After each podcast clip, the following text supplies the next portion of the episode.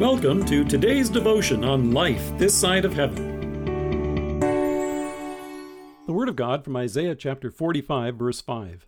I am the Lord, and there is no other. Apart from me, there is no God. There is something wonderful about looking over all the choices of ice cream that await you when you step into a Baskin Robbins.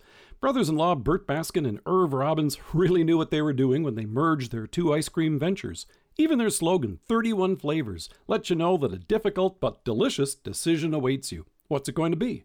Pumpkin cheesecake? Cherries Jubilee? Rocky Road?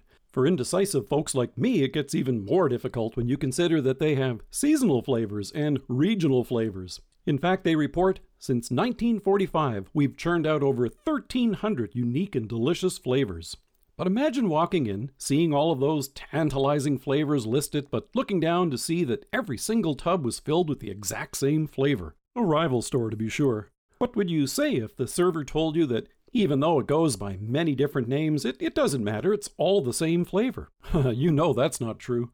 I'll bet it's about that time that you and your crying children are now heading for the door. And yet, think of how often folks today like to say that despite all the different names that we have for him, we all worship the same God. It certainly sounds modern. But now try that same thing with ice cream. If you're a chocolate chip cookie dough fan, you're going to recognize the difference immediately when you bite into a scoop of mango tango, and the opposite is true as well. When God announced to Isaiah that he would set aside Cyrus to overthrow the Babylonians and return the people of Judah from exile, this would be a leader who didn't even know him. He said, I summon you by name and bestow on you a title of honor, though you do not acknowledge me.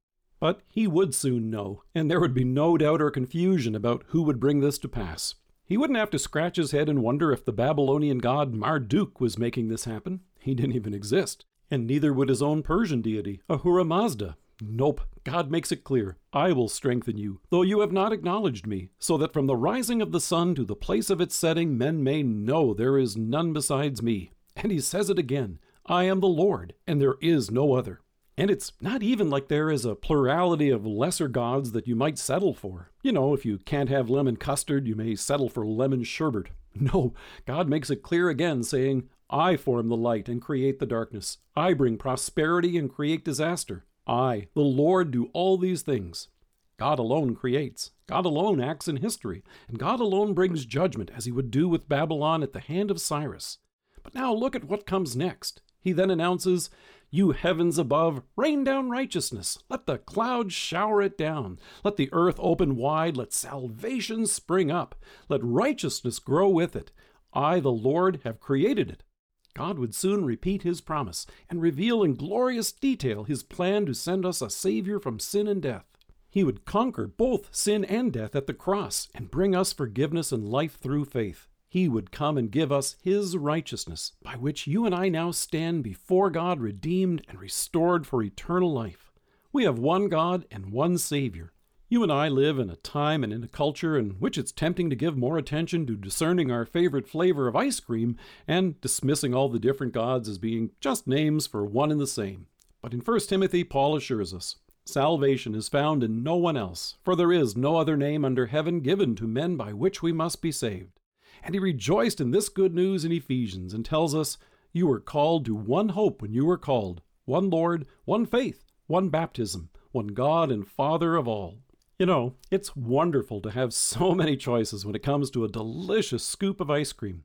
But it's reassuring to know that there is only one God, and at the cross we see clearly His wonderful love for us. Let us pray. Almighty God, thank you for revealing yourself to us in your word, that we may know you and your salvation. Amen.